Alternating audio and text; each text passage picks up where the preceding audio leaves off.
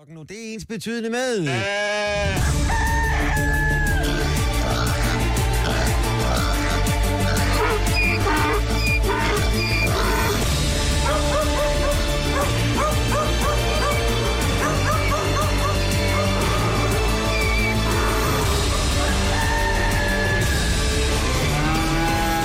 Topstart på Pop FM.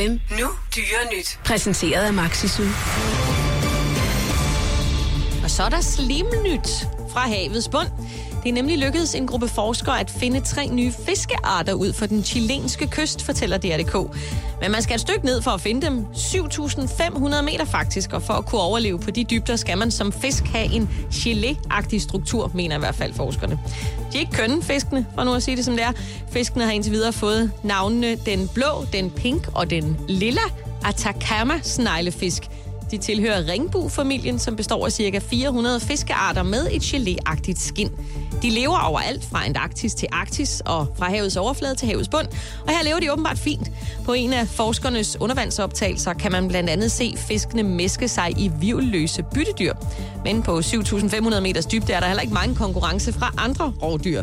Så sneglefiskene får lov at jage og æde i fred. For at blive endnu klogere på fiskelivet i 7.000 meters dybde, har forskerne indfanget et eksemplar af sneglefisken, som nu bliver undersøgt.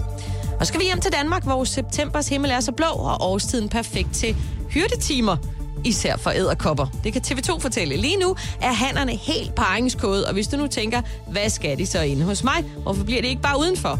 Så er forklaringen enkel, ifølge Bjørli Lermand, der er biolog og naturvejleder.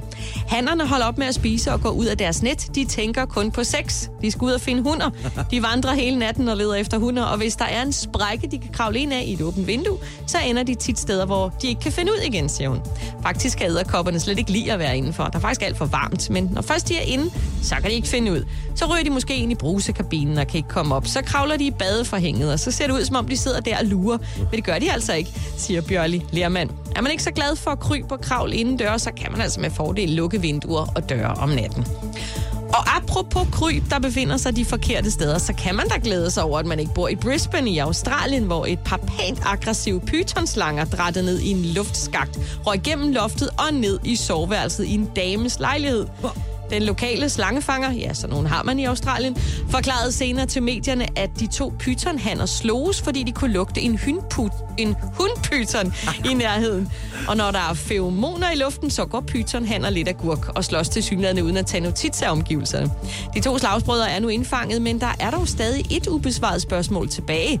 Hvis hannerne har lugtet hunden gennem luftkanalerne, hvor hundslangen så? Er det godt, man ikke bor i Brisbane? Dyre nyt.